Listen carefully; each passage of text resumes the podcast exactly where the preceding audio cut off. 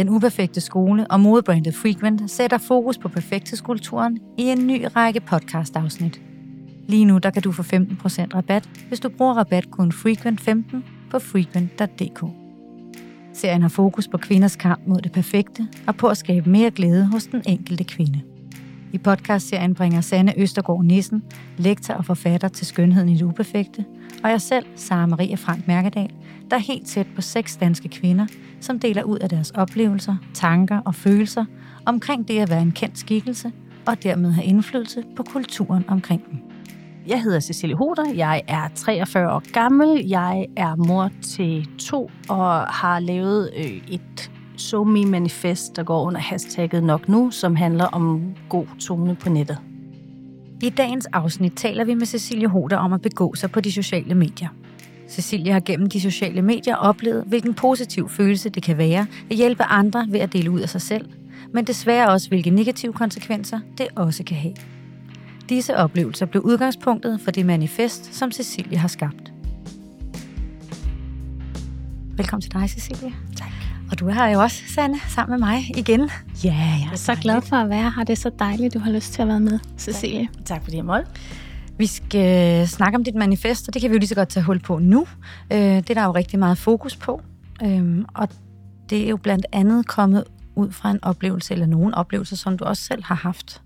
Har du lyst til at fortælle os lidt om, hvad det var, der lå til grunden for, at du faktisk fik behov for at sige, at nu er det nok?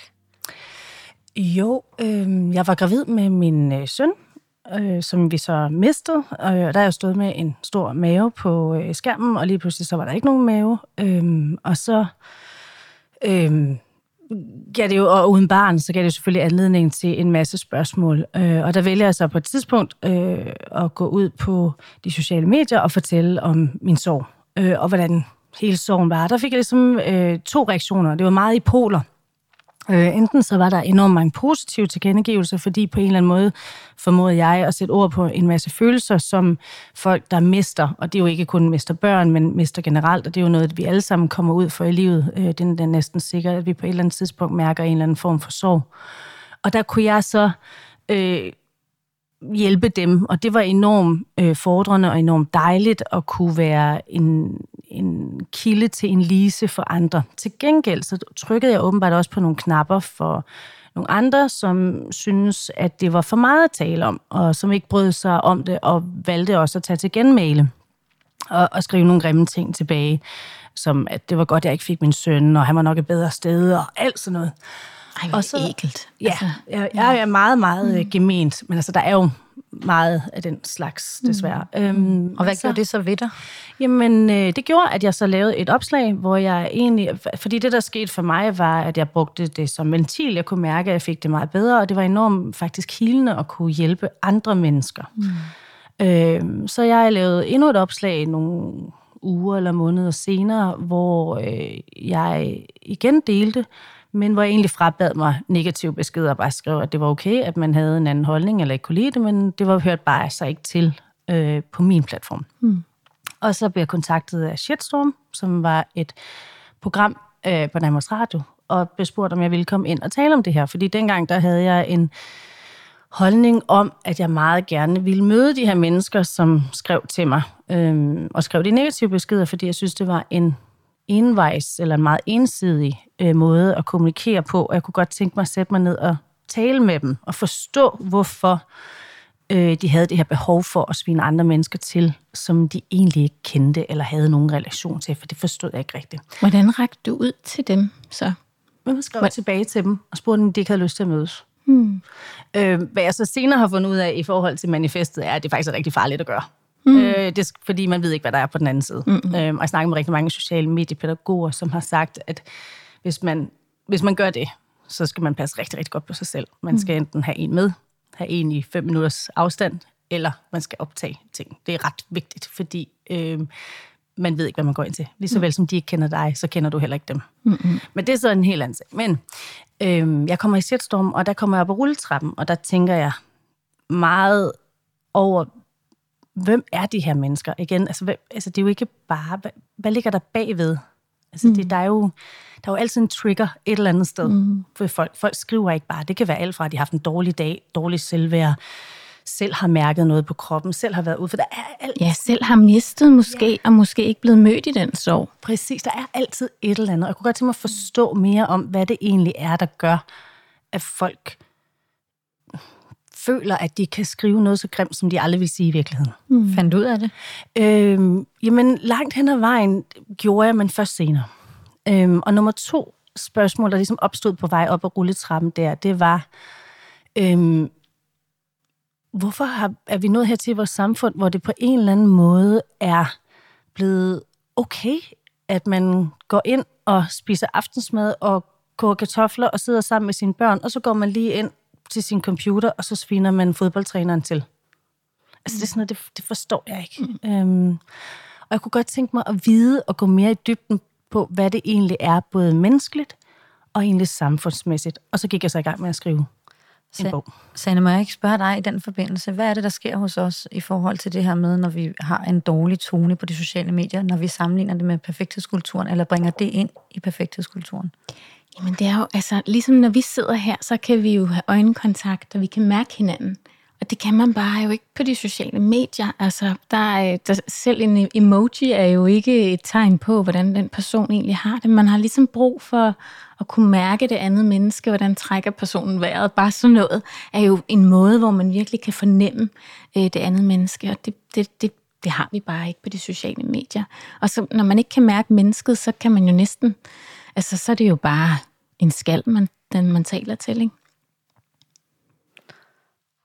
Det tror jeg er meget rigtigt. Jeg tror også, Mm. at, at man skal være meget ops på, at, at det skrevne ord er den måde, man afsender det på, er ikke nødvendigvis den måde, det bliver modtaget på.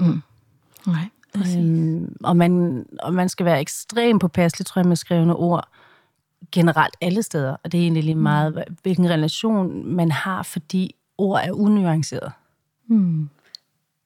Men der er, jo- der er jo langt fra at, at beslutte sig for at mødes med de folk, der har skrevet noget til dig, og så til at lave et manifest, som du har fået ud øh, i meget bred, øh, i en meget, meget bred vifte. Hvordan, er, er den, har, hvordan har den proces været for dig? Hvad har det betydet for dig at få det her manifest ud? Jamen, det har jo været en lang proces, som du selv siger, men det har også været en meget givende proces, fordi man arbejder med noget, der i hvert fald i min optik giver mening, og forhåbentlig, det kan være lidt naivt, men forhåbentlig kan gøre øh, de sociale medieplatforme til et bedre sted.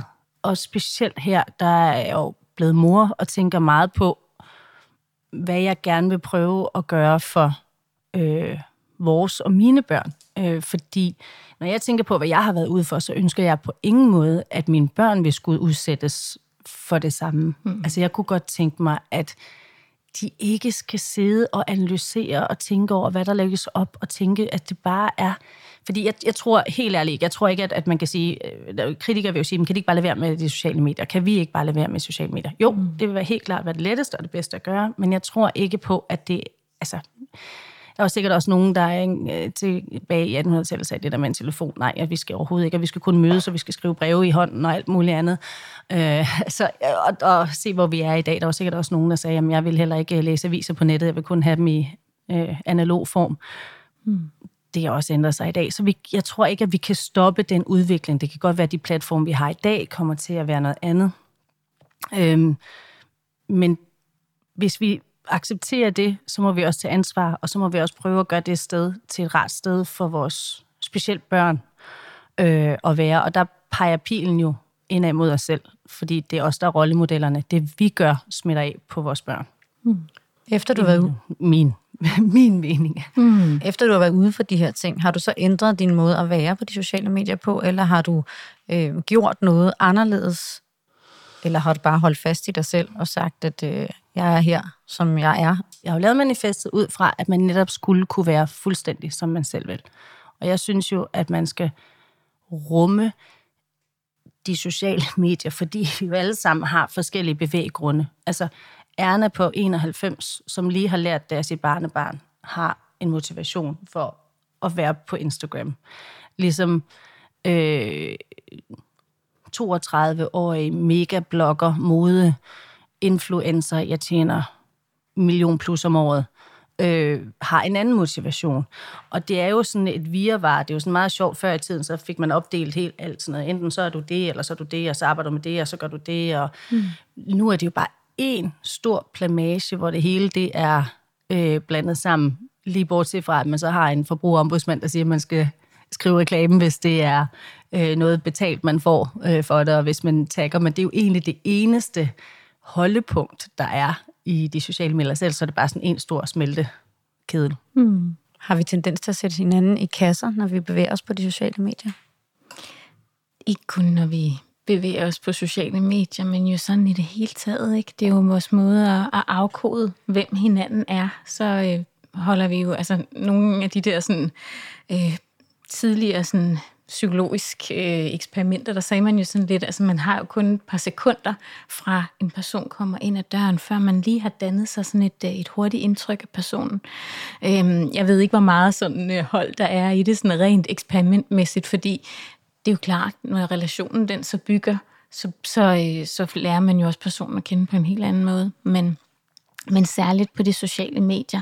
Det er så nemt at sidde og blive irriteret over et eller andet, der er blevet skrevet, eller et eller andet billede, der bliver lagt på, og hvor man kan sidde og sammenligne sig selv og tænke, åh, det liv der, det er sådan og sådan, og sådan vil jeg ikke være, eller sådan vil jeg gerne være, eller det der, det er en god holdning, og det er en dårlig holdning. Ikke? Altså, vi har enormt meget tendens til at, at og, altså det er jo vores måde at forstå øh, verden på, ikke? at vi ligesom skal lave de der skemaer for, hvordan tingene øh, hænger sammen, og hvordan det andet menneske også er. Men hvorfor er der ikke sådan rummeligheden, altså rummeligheden til øh, diversiteten og forskelligheden? Hvorfor skal folk være racistiske eller nedledende eller find fem fejlagtige? Hvad, hvad er det, der er? Jamen, det er jo et altså, mega godt spørgsmål, ikke? Men jeg tænker, det har rigtig meget med denne her perfekthedskultur netop at gøre, at vi har så meget brug for den der sådan, hvad er det normale? Altså, at der er ligesom sådan en eller anden form for den, de, de normales motorvej. Ikke? De normale, de kører her, de andre, de må ikke rigtig, de må ikke være her. Altså, øhm, og jeg tror, det har rigtig meget at gøre med, at, ja, at, altså, at vi gerne vil forstå os selv og forstå hinanden, og hvis noget bliver for mærkeligt, så kan jeg ikke sætte det ind i mit normale verdensbillede, og så har jeg brug for at, at udskamme eller finde fejl ved de andre. Også hvis det kan også være, at det er en eller anden skjult. Det kunne jeg godt tænke mig. Altså, hvis man ser nogen, der poster et eller andet, og man så sidder og tænker, ej, det ser helt fantastisk ud, det der. Det kunne jeg egentlig godt tænke mig. Så skaber det jo også en form for misundelse i en. Så det er jo alle de der følelser, der er på spil, der gør, at man så bare bliver, selvom man måske er et meget rummeligt menneske, så lige pludselig kan man bare fange sig selv i at sidde der og tænke alle mulige øh, måske negative ting, og så er det bare, at man egentlig bør forlade mediet, frem for at lade det gå ud over en, en masse andre. Men hvad tænker du i forhold til det med rummeligheden? Jamen, jeg, altså jeg tænker meget, hvad, hvad du siger. Mm. Øhm, jeg tænker, om der er noget jantelov ind over, mm. og perfekthedskultur, de rimer lidt på hinanden. Mm. Og så tænker jeg også meget det her med, hvad pokker er det, der sker? Fordi selvfølgelig har vi alle sammen de her basale følelser i os, øh, øh, misundelse, jalousi, mm. alt muligt andet, men derfra og så til at skrive. Altså der er der i hvert fald i mit univers kæmpe, kæmpe langt. Mm. Øhm, og, og det er nok der, hvor, og det er nok også derfor, jeg blev nysgerrig, og det er nok også derfor, at manifestet opstod, for jeg forstår, mm. altså jeg, jeg vil gerne prøve at forstå, mm.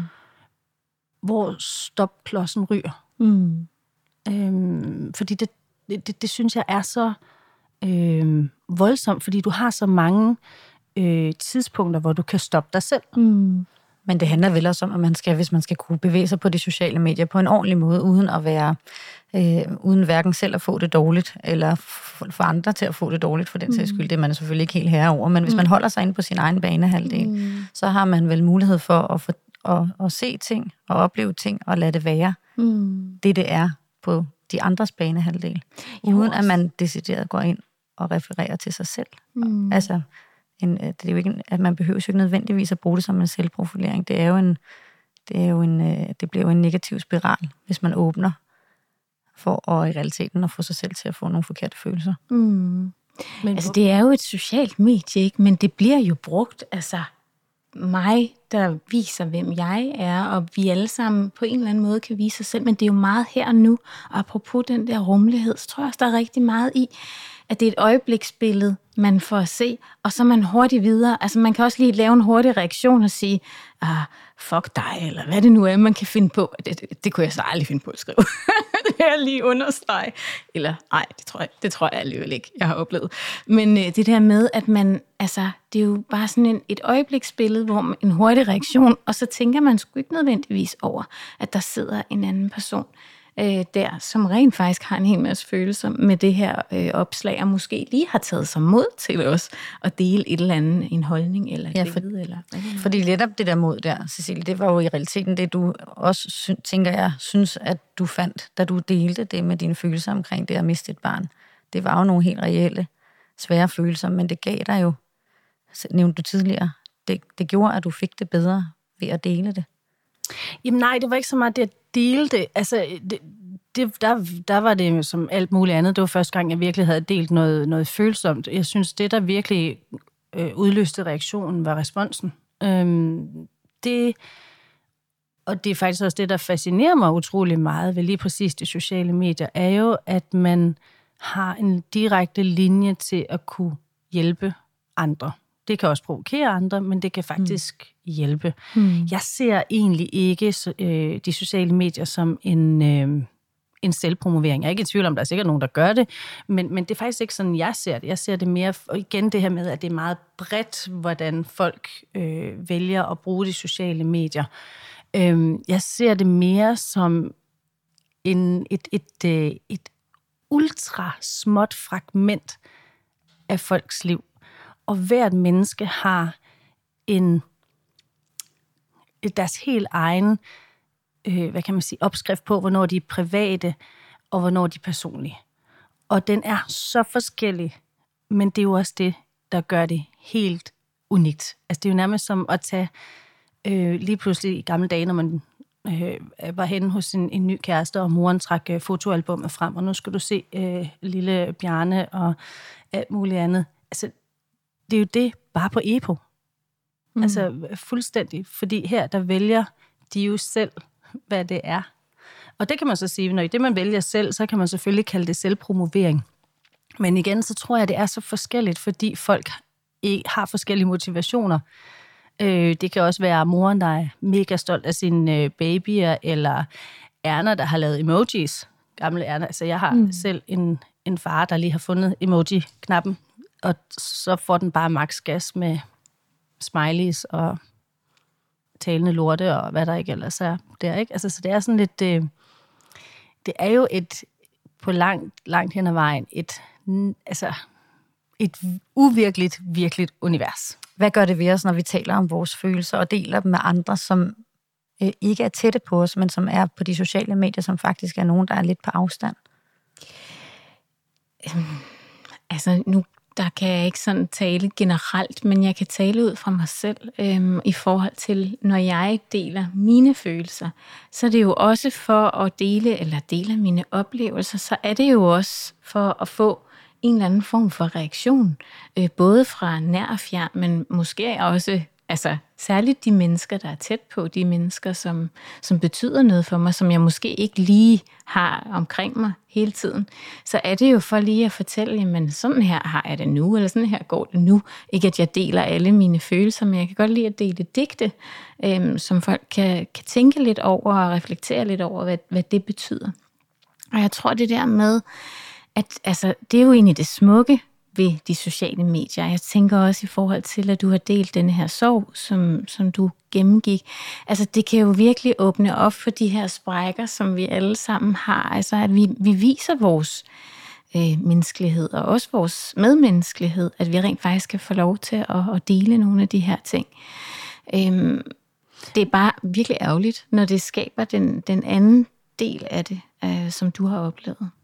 Men jeg tror, at netop i forhold til perfekthedskulturen, mm. så tror jeg egentlig, at de sociale medier jo kunne være et opgør med netop det, hvis man turer og vise, at det ikke er perfekt. Mm. Hvis man tør at vise, jeg siger ikke, at man skal, øh, når barnet står og græder og har 111 ned af, øh, du ved, hele ansigtet, fordi de ikke vil have regntøj på, eller hvad det nu må være, at man så lige tager telefonen frem og filmer og se, se mit barn græder også. Det er jo ikke det, men, men jeg tror, at man kan...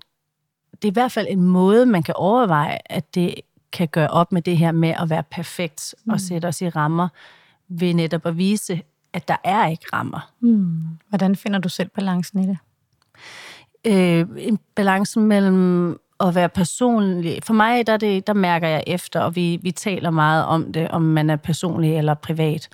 Øh, jeg synes ikke, det er så svært at navigere i, men det er også, fordi jeg har ikke noget problem med at vise, at jeg har bodegadeller og strækmærker, og at jeg har morgenhår og drageånden. Øh, det kan man selvfølgelig ikke lugte igennem en skærm, men altså det, det, det, det, øh, det kan falde nogen for bryst, eller de kan synes, det er enormt kedeligt, eller et eller andet andet altså jeg har det sådan lidt, altså hvis du vælger at gå ind på min platform, så må det være fordi, du synes, jeg har noget at byde på, og hvis ikke, så igen, så er det bare ikke der, man skal være. Men det er jo ikke alle, der har det så nemt, som du har det. Med Nej, og det, er den, og det er det igen, der, netop fordi, det, det er jo det fantastiske ved de sociale medier. Har man ikke lyst til at give noget personligt? Har man ikke lyst til at, at være privat? Har man ikke lyst til, hvad end grænse man nu har, det må man jo, altså det er jo helt op til en selv øh, at afgøre det her. Man skal jo man skal jo ikke gøre noget for at please andre, man skal gøre noget, som man har det godt med. Mm.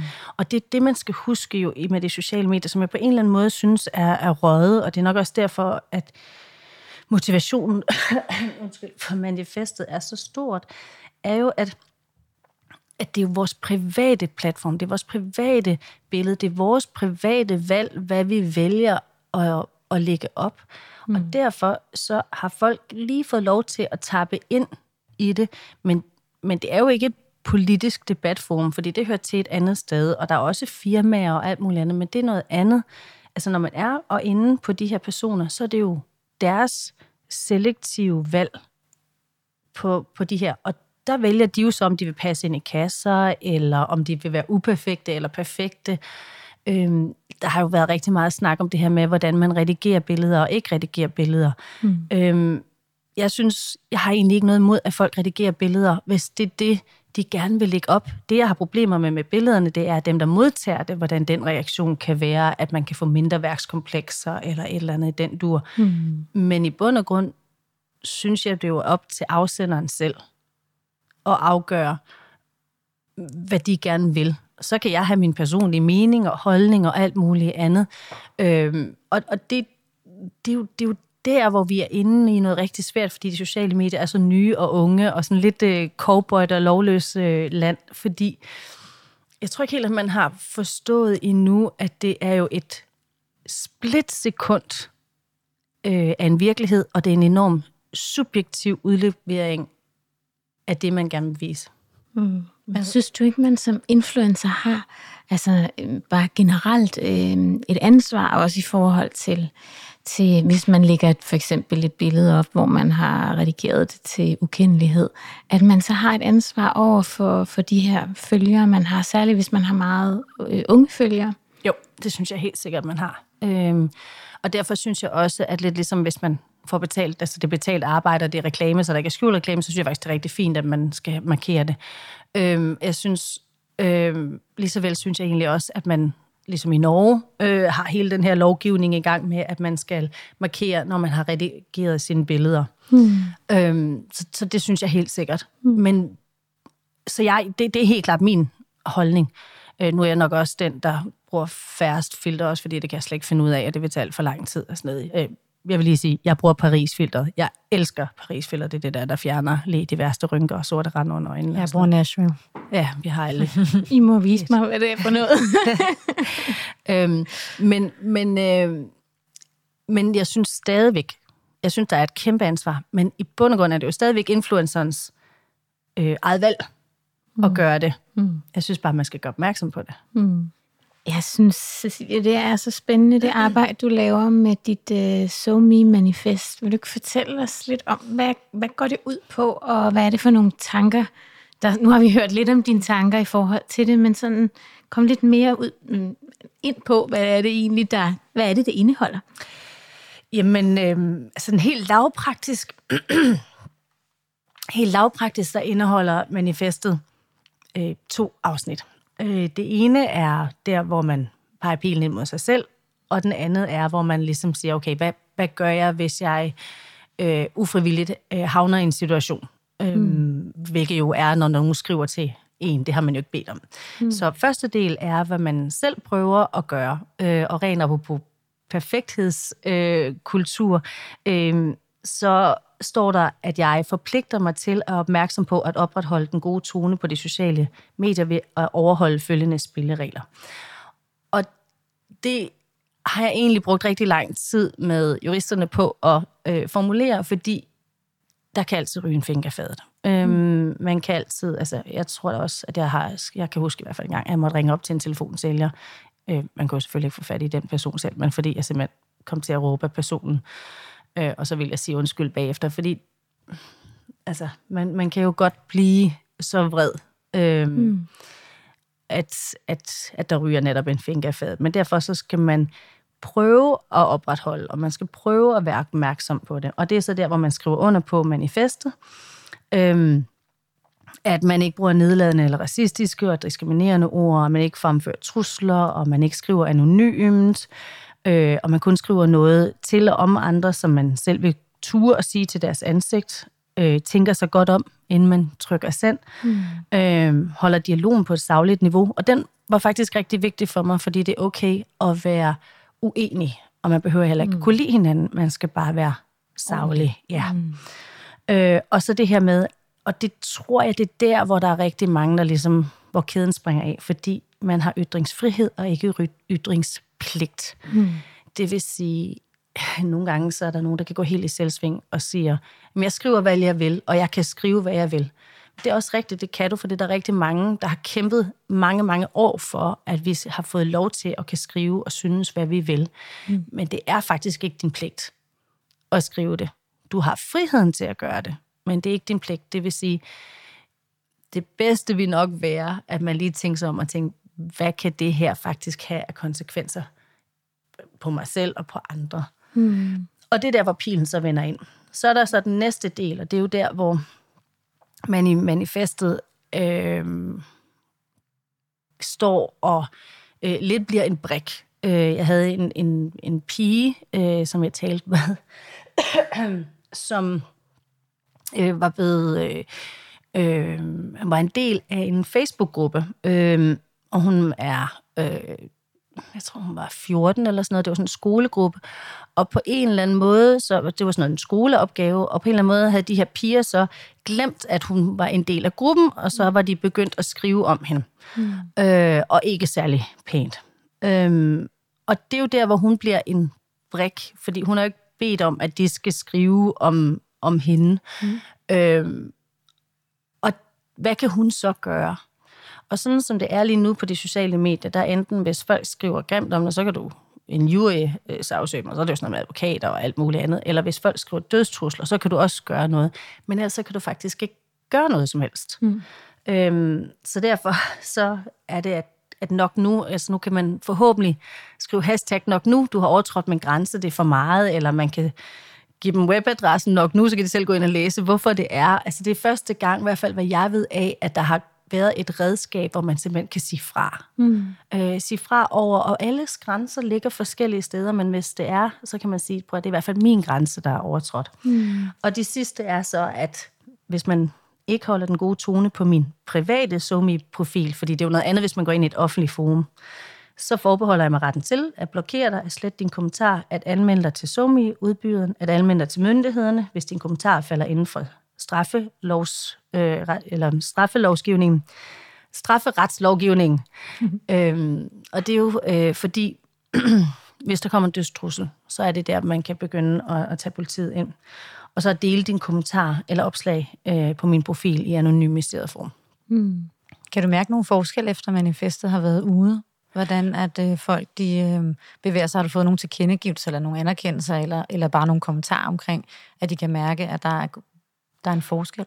Jamen, helt, helt vildt, hvilket jo både er dejligt og, og rigtig skræmmende. Det er jo sindssygt dejligt, at jeg har lagt så meget arbejde og energi og øh, kræfter øh, sammen med de piger, som har arbejdet sammen med mig. De, hold op, altså, jeg kunne ikke have løftet det her alene. De har virkelig, virkelig løftet. Øhm, så det, at det har været, at, at det har fået så er kommet så bredt ud, og at det nu bliver undervisningsmateriale i gymnasiet, det bliver optrykt i den nye retorikbog, og at øh, jeg har simpelthen så mange lærere, der har øh, skrevet til mig og har brugt det i deres undervisning. Øh, mødre, som, som skriver tak. Øh, altså, jeg har ikke, jeg har fået nogle få for dem, som jeg egentlig gerne vil beskytte, som, som jo egentlig er børnene, men det er nok også fordi, at, at mit segment er jo lidt ældre, og er nok til møderne. Men man kan så også sige, at det, der så også har skræmt mig lidt, det er, hvor, øh, hvor stor en reaktion jeg har fået, fordi det viser bare, hvor nødvendigt det har været. Altså, hvor mange, der faktisk... Altså, Ja, for jeg skulle til at sige, det er jo, man, man tager det jo lidt, altså jeg som mor vil sige, jeg, jeg tager det der som en, en selvfølge, at mit barn opfører sig ordentligt. Mm. Altså jeg, jeg siger det også til en, så det er slet ikke det, men jeg tager det da også som en selvfølge for mig selv, som en del af min måde at opdrage mit barn på, at det er sådan, det skal være, og man krydser jo alt, hvad man ejer og har for ens børn, for det er jo dem, som man bliver nødt til at lære noget. Man kan ikke øh, lære, jo, man kan godt lære en masse andre mennesker noget, men det er jo dem, man, har, man i hvert fald har ansvaret for at øh, opdrage på en ordentlig og respektfuld måde, mm. sådan så de opfører sig ordentligt. Og der er det jo skræmmende, hvis at der også er så mange forældre, som du nævner, altså som, som decideret har behov for at, øh, og, og have hjælpemidler til at mm. kunne få deres børn, eller de unge til at opføre sig ordentligt. Det er jo, det er jo frygteligt, at det er kommet så, så vidt, mm. at folk har tilladt sig at gå over, hvad kan man sige, den, den, den grænse, der er, at, at vi andre, altså at vi skal opføre os ordentligt over for hinanden og respektfuldt. Mm. Ikke? Og hvis der er noget, vi vil sige, så må vi jo face de andre personer og mødes med dem og, og snakke med dem om det. Mm. Så det er jo dejligt, du har taget det ved tyrene ved hornene og gjort noget ved det. Mm. Altså, og altså mange har reageret på det. I, I min research, øh, der var der ligesom to ting. Jeg snakkede utrolig meget med de her øh, sociale mediepædagoger, som heldigvis øh, bliver flere og flere, som meget ofte er på TikTok og Instagram og har meget fat i de unge mennesker.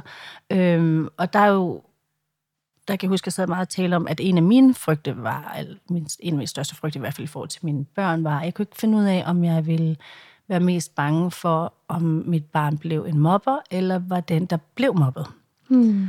Og så siger de faktisk sådan i sammenhængende, at øhm, der er stor sandsynlighed for, at børn bliver begge dele.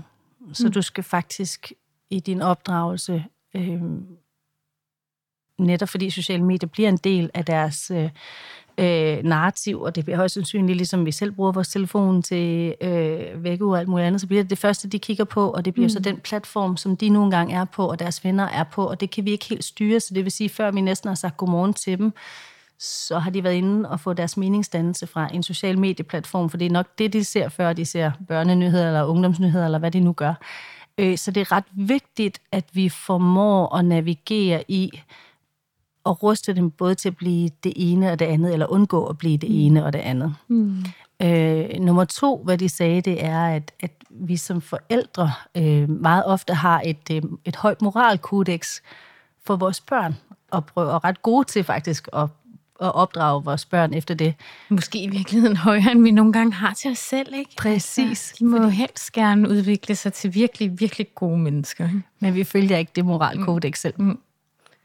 Kan du ikke, det sagde mm. Kan du ikke her til mm. sidst uh, fortælle os, når du fortæller om Somi-manifestet, det er jo ligesom sådan en, en eller anden form for uh, facitliste eller fax, man kan krydse af med, hvordan man skal uh, være på de sociale medier. Men hvordan gør du? Har du ikke et par gode råd til, hvordan at du i din dagligdag bevæger dig på de sociale medier og sørger for at uh, måske både beskytte dig selv, men også sørge for på en eller anden måde at kunne være uh, så åben, at, uh, at du heller ikke føler dig udsat?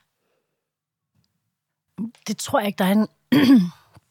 jeg tror ikke, at der er desværre endnu er øh, en gylden regel for, jeg egentlig øh, heller ikke rigtig gjort mig tanker om. Altså, jeg, har, jeg bruger jo aktivt øh, nok nu, hashtagget nok nu. Altså, hvis nogen øh, går ind og øh, overskrider øh, min grænse. Jeg tror, egentlig, at jeg er ret heldig, forstået på den måde, at det er egentlig ikke særligt tit, og specielt ikke efter så min manifest er kommet ud, at jeg øh, får nogle øh, negative tilkendegivelser. Jeg tror, at, at de fleste har, har forstået, at hvis de ikke ligesom kan lide lugten i batteriet, så kan man hoppe videre. Mm. Øhm, men jeg, jeg tror, at det, der er det vigtigste i hele det her, det er vel at finde ud af, hvor ens egen grænse går. Øh, privat, ikke privat, øh, personlig, ikke personlig. Og så skal man acceptere, at der er nogen, der bare gerne vil lægge øh, solnedgangsbilleder op, og buddha-figurer, og øh, øh, hvad det hedder, lækre strandbilleder, og så er der nogen, der gerne vil give meget af deres familie og alt muligt andet. Mm. Men der er plads til det hele. Mm. Altså, det, det er jo det, der er så fantastisk. Um, så nok nu, men, altså, men, men nok nu med rummelighed, altså i forhold til, hvad andre gør. Det kan vi jo heller ikke øh, øh, kan på den måde styre, altså hvad andre har tænkt sig at lægge op, og det skal vi jo heller ikke. Det er jo også det, der gør, at de sociale medier jo på mange måder jo også kan inspirere os til at blive øh, bedre mennesker og være i et bedre samfund, men hvis vi også tør at åbne op, åbne op og, øh, og se Gud, den holdning kan man også have, eller det perspektiv kan man også have. Ja, så kan man måske også trodse lidt den perfekte skulptur, der ellers er, mm. Ved at have den holdning. Mm. Skabe en rummelighedskultur i stedet. Det var i hvert fald super dejligt, at du havde lyst til at være med her, og meget inspirerende med din rejse med dit uh, So Me manifest. Jeg håber, du uh, når endnu bredere og endnu længere ud i, uh, i forhold til det. Tak, og Tusind tak, fordi tak. du måtte snakke om det. ja. Tak, fordi du ville være med. Tak, fordi du kom. Tak, fordi du lyttede med. Podcasten blev bragt i samarbejde med modebrandet Frequent. Frequent ønsker, at alle kvinder skal have det godt med sig selv og føle sig smukke. Lige nu der kan du få 15% rabat, hvis du bruger rabatkoden FREQUENT15 på frequent.dk.